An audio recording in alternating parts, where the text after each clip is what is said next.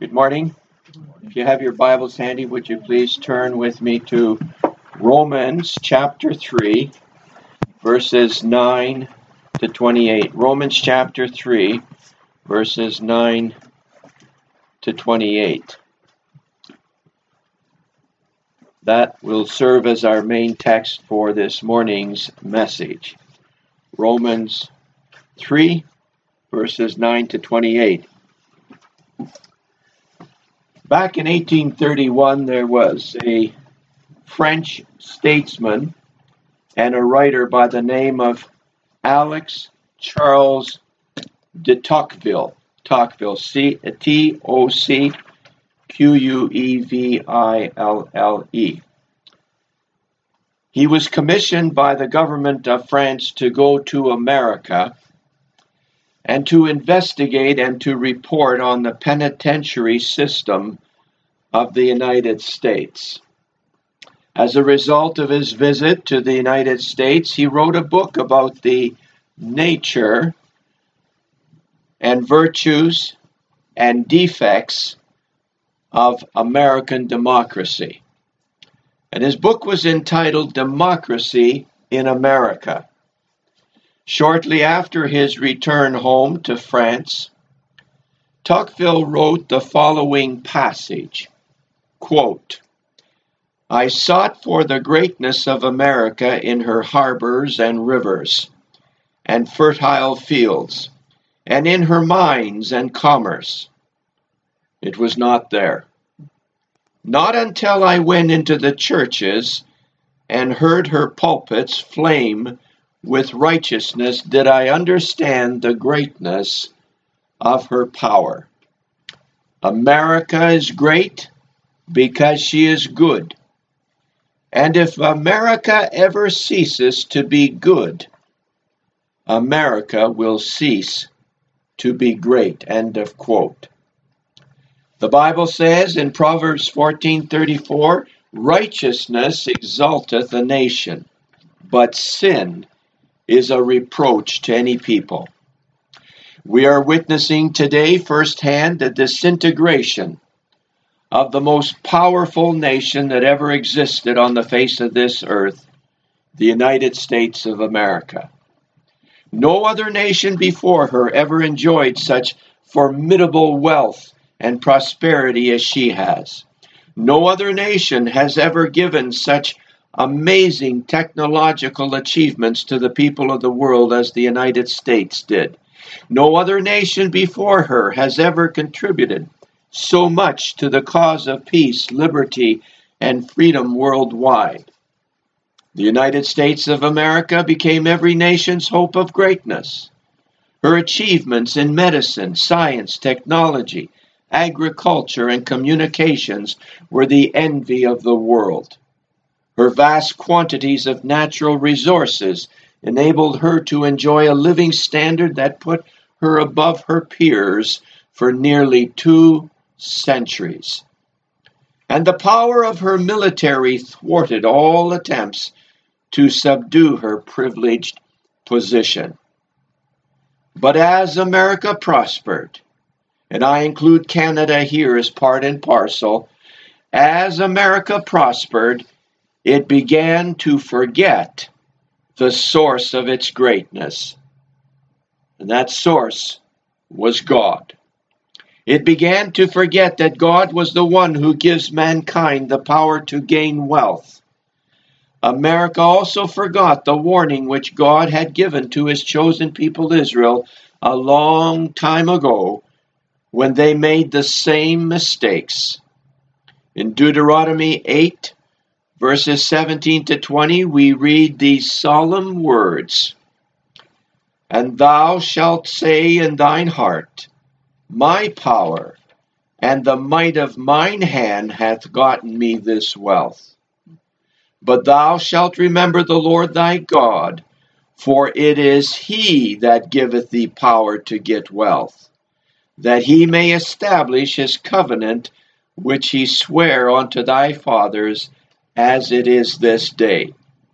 And it shall be, if thou do at all forget the Lord thy God, and walk after other gods and serve them and worship them, I testify against you this day that ye shall surely perish. As the nations which the Lord destroyeth before your face, so shall ye perish, because ye would not be obedient unto the voice of the Lord your God. The greatness of the United States of America is gone because the goodness of its nation has become corrupt.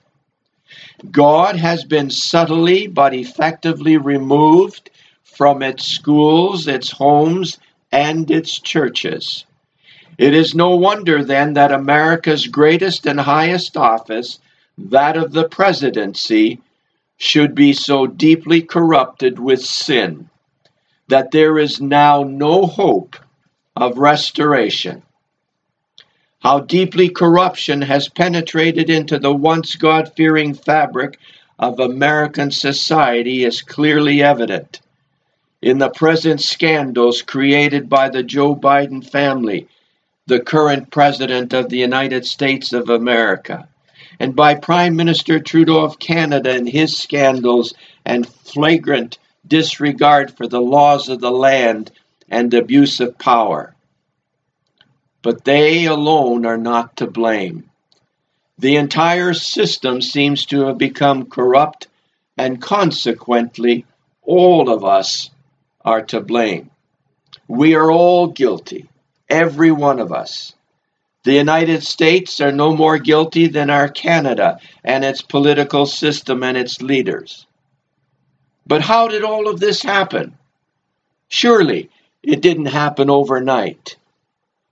If we are honest, we will confess that every father in this country, Christian or non Christian, who failed to raise his children to become responsible citizens, respecting others, and obeying the laws of the land is to blame. Every mother, Christian or non Christian, who failed to impart to her children the essence of love and kindness and compassion towards others is to blame. Every teacher who failed to acknowledge the handiwork of our Creator in the classroom is to be blamed. Every politician who helped to pass anti God legislation, making the commandments of the Lord of none effect, is to be blamed. And every pastor, elder, deacon, or minister of the gospel who failed to faithfully proclaim Christ as mankind's only hope of salvation from our sins is also to blame. For each one of us has had a part to play, no matter how small. Each one of us is guilty to one degree or to another. Each one of us is responsible for the demise of our nations. For the Bible tells us why this is so in Romans 3:23. For all have sinned and come short of the glory of God. In that same chapter in verse 10, the apostle Paul writes as it is written, There is none righteous, no, not one. Sometimes even we as Christians forget that. There is none righteous, because we have all sinned. And therein lies the problem sin. It is impossible for anyone to be righteous if one is a sinner to begin with. Sin makes it impossible to be righteous. The very essence of righteousness demands purity of heart and rectitude of life, the being and doing of right, the being and doing that which is just all the time, every time. Sin causes man to do the opposite. The sin nature, which we all have been born with, entices us to disobedience every step of the way. That sin nature may sometimes be restrained momentarily by legal laws or even moral laws because of the threat of punishment. But once that threat is removed or even distanced, that old sin nature rears its ugly head and causes sin to abound. It is a hopeless cycle. It is impossible to overcome.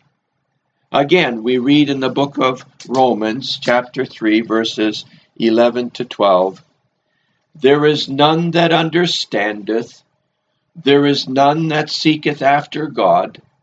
They are all gone out of the way, they are altogether become unprofitable. There is none that doeth good, no, not one. What a frightening declaration by the word of God. There is none that doeth good, no, not one. Oftentimes we hear people say when asked about their standing before God, Oh, I'll take my chances. I'm sure that God will weigh my good deeds against my bad deeds, and that my good deeds will outweigh the bad. After all, I haven't killed anyone, I haven't committed adultery, I've lived an honest life, I go to church, I pay my taxes, etc. And the list of delusions is endless. And yet, what every sinner fails to understand before he comes face to face with the righteousness of God is this that sin is disobedience to God's will. That one sin is all it takes to make someone a sinner by practice.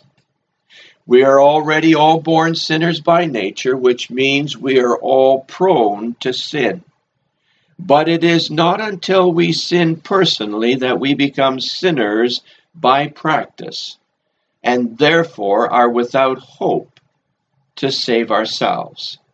But it is only when we come face to face with the holy standard of God's commandments and his unchanging character of holiness that we realize that our situation is lost.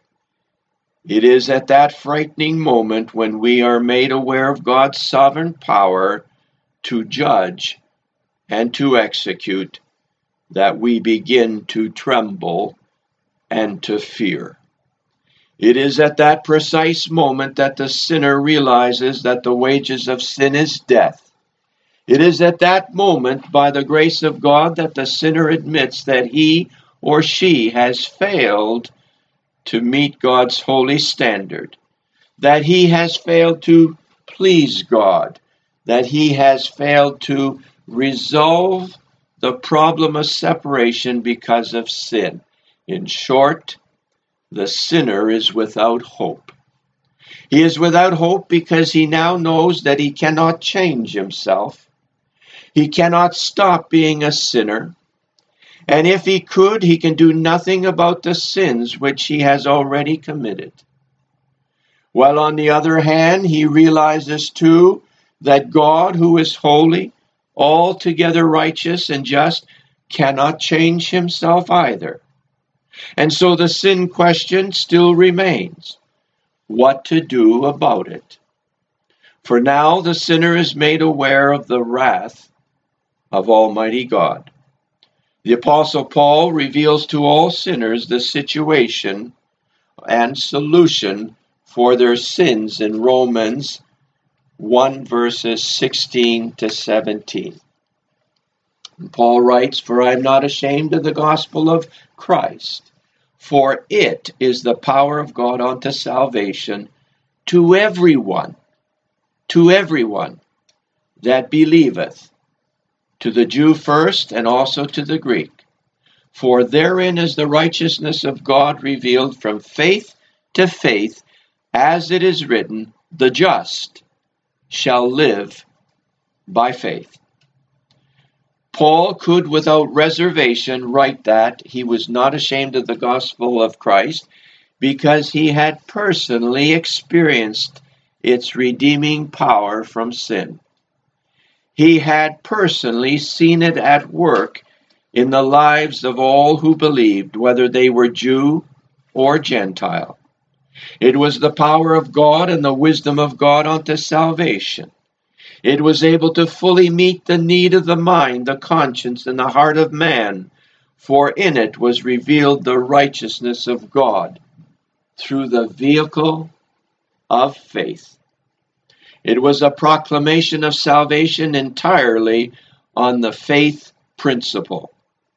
It was not a doctrine of salvation by works, as so many are deceived into thinking. This gospel of Christ was the key that opened the door of liberty. Justification by faith alone was its basic principle. But no mind that is untaught by the Spirit of God will ever receive it. Because this gospel of Christ clearly demonstrates the utter unprofitability of the flesh, or the first man, so that the second man, the man of God's choice, Jesus Christ, the Son of God, may alone be exalted. And through faith, all honor is given to Christ alone, who has finished the work that saves, and in whom alone God has been fully glorified, his holiness maintained, his righteousness vindicated. But the Apostle Paul does not stop there.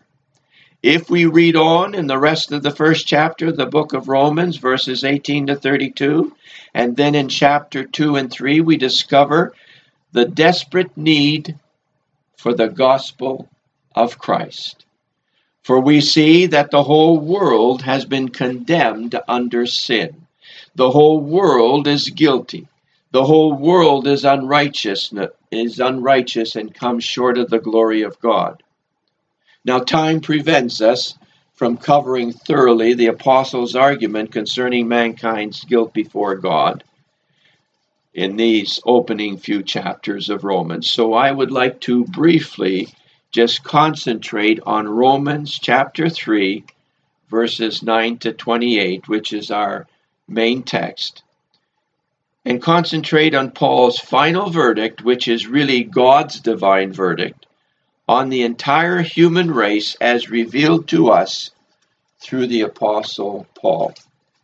Guilty is the verdict, both Jew and Gentile, guilty on 14 distinct counts. And the first count is Romans 3, verse 10.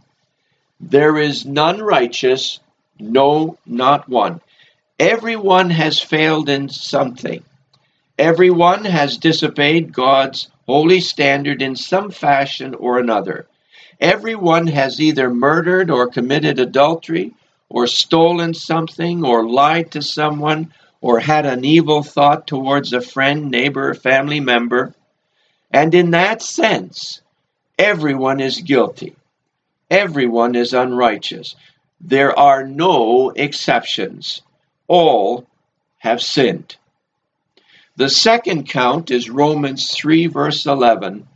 There is none that understandeth. All have become wilfully ignorant. How many times have we in our own lives experienced this? We knew something to be true, but because it did not please our fancy, we rejected it because we had no understanding. The third count of guilt is also in verse 11. There is none that seeketh after God. No one seeks after God's will. They all seek their own will. Even in the lives of Christians, there is this constant battle the battle of self will versus the will of God. What sinner, therefore, could have any hope of ever standing before God's judgment without condemnation. Then there is the fourth count in verse 12. They are all gone out of the way. They have all turned their backs on the truth. They have all refused to listen. They have all chosen their own paths, paths that lead to destruction, and as a result, they are together become unprofitable because they dishonor God in their deeds instead of glorifying Him. And so the apostle is just in saying, There is none that doeth good, No, not one. Though many may agree about the good that some do, which brings benefits to man or to society, but the fact of the matter is that this is not their normal practice. Their practices are evil. They do not follow after that which is good because the sin nature is prone to do evil rather than good. Then there is a seventh count and an eighth, ninth, and tenth in verses 13 to 14. Their throat is an open sepulchre. That is, they are ready to swallow up the poor and innocent, waiting for an opportunity to do mischief, like the old serpent seeking to devour.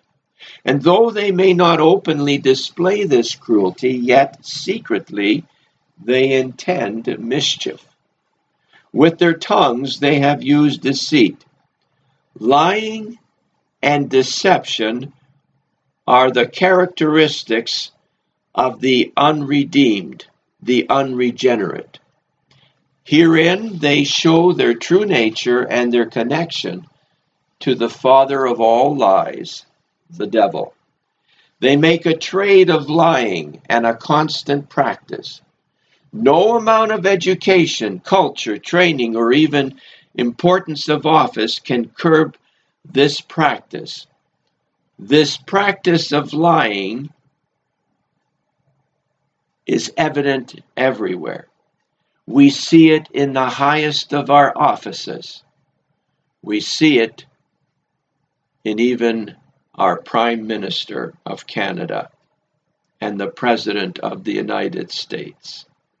The poison of asps is under their lips. This is the most venomous and incurable poison with which they destroy their neighbor's good name by reproaches and attempts at his life by false witness. It is the poison inserted into the very nature of man by that old serpent right from the very beginning. And their mouth is full of cursing and bitterness. Now, most people today take cursing very lightly. But cursing was such a heinous sin that the Mosaic law forbade the cursing of father or mother upon the pain of death. In Exodus 21, verse 17, we read, And he that curseth his father or his mother shall be surely put to death. For it diametrically opposed God's fifth commandment, which was honor thy father and thy mother, that thy days be long upon the land which the Lord thy God giveth thee. Exodus 20:12. America today has an epidemic of disintegrating families because of its rejection of God and his commandments concerning families and the sanctity of marriage. What hope is there for a family to survive if God has been cast out? Then in verse 15 of Romans 3, we are given the 11th count of guilt against mankind. Their feet are swift to shed blood See how sin unchecked degenerates into unspeakable human cruelties? Hatred, bitterness, envy eventually produces murder, which in turn destroys the peace and well being of others. Destruction and misery are in their ways. Wherever these murdering spirits go, Destruction and misery go with them. They become their companions. Destruction and misery to the people of God, to the country and neighbors where they live, to the land and nation, and finally to themselves.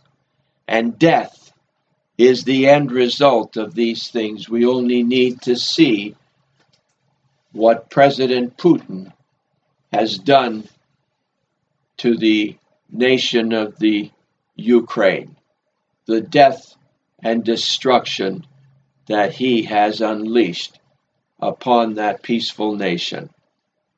Then in verse 17, we see the 13th condemnation. And the way of peace have they not known, because as we have seen, they have deliberately chosen the ways of death. Their sin has its own punishment. A man needs no more to make him miserable than to be a slave to his own sins. They know not how to preserve peace with others, nor how to obtain peace for themselves. Oh, they may talk about peace, may even seek peace, but they are strangers to all true peace because they have rejected the Prince of Peace, the only one who can bring peace to their own lives. And the final condemnation, the 14th count, bringing a guilty verdict, is in verse 18. There is no fear of God before their eyes. Hence, there is no wisdom in them. This is the root of the matter. There is no fear of God before their eyes. The Bible constantly reminds us about the fear of God. Proverbs 1 7 says, The fear of the Lord is the beginning of knowledge, but fools despise wisdom and instruction. And then in Proverbs 3, verses 7 to 8, Be not wise in thine own eyes, fear the Lord, and depart from evil. It shall be health to thy navel and marrow to thy bones. Wicked people do not have the fear of God before their eyes. They do not steer by it. They are governed by other rules and aim at other ends. And where there is no fear of God, there can be no good expected. Once fear is cast off, prayer is restrained, and then all goes to wreck and ruin quickly. But the Bible tells us that the fear of God is what keeps our hearts opposed to evil on the one hand, and our eyes upon the holiness of God on the other hand. The fear of God always brings before us a need to evaluate our own actions and to carefully weigh the possible consequences for those actions. Whether sinner or saint, God's holiness must be acknowledged and his sovereignty confessed. For he is Lord of all, and he dictates the time of our departure or the time of our lingering. Every breath that we take, every morsel of food that we eat, every drop of water that we drink is an extension of God's sovereign grace and loving kindness to us. And when our time is ended, when our days of youth and vigor come to an end on this earth, we must then come to a reckoning before the Almighty. For the saint, the Christian, the one who has been saved by grace, it is the judgment seat of Christ, where the saint's service for the Lord will be judged. And though we enjoy his manifold blessings, his mercy, grace, and unconditional love as children of God, we nevertheless must remember who our Savior the Lord Jesus is. For whom the Lord loveth, he chasteneth, and scourgeth every son whom he receiveth. If ye endure chastening, God dealeth with you as with sons. For what son is he whom the Father chasteneth not? Hebrews 12 verses 6 to 7. And so the Apostle Paul, that former Saul of Tarsus, that Pharisee of the Pharisees, that one who kept the law blamelessly, discovered one day on the road to Damascus, as he met the Savior face to face, that his own righteousness was as filthy rags. Paul understood experientially that the law could only condemn. The law was that measuring stick of God's holy standard which no man could measure up to or keep. The law was manifested so that by the law could come the knowledge of sin. The law could save no one. No child understands the extent of his rebellion or the depth of his transgressions against his parent until he is confronted with his parent's law or standards of conduct. Disobedience is not clearly understood until it is measured against perfect obedience. And so the Apostle Paul, now a new man, now born again by the Spirit of God from above, is able to conclude in Romans 3:20, Therefore, by the deeds of the law shall no flesh be justified in his sight. No human being can ever be justified in the sight of God based on personal merit or works because the sin nature and its enmity towards God is the problem. And that's why Paul writes in Romans 1:16 to 17, "For I am not ashamed of the gospel of Christ, for it is the power of God unto salvation to every one that believeth, to the Jew first, and also to the Greek. For therein is the righteousness of God revealed from faith to faith, as it is written, the just shall live by faith. There is but one hope for sinful man. There is but one Savior who can rescue fallen man from the condemnation of the law. And that man is Christ Jesus. And everyone who hears and believes in the gospel of Christ will be saved once and for all. For it, and it alone, is the power of God unto salvation. It saves not only the least and the most helpless of men, such as a little child, but it saves even the greatest and the strongest of men, whether they be presidents, prime ministers, kings, or queens.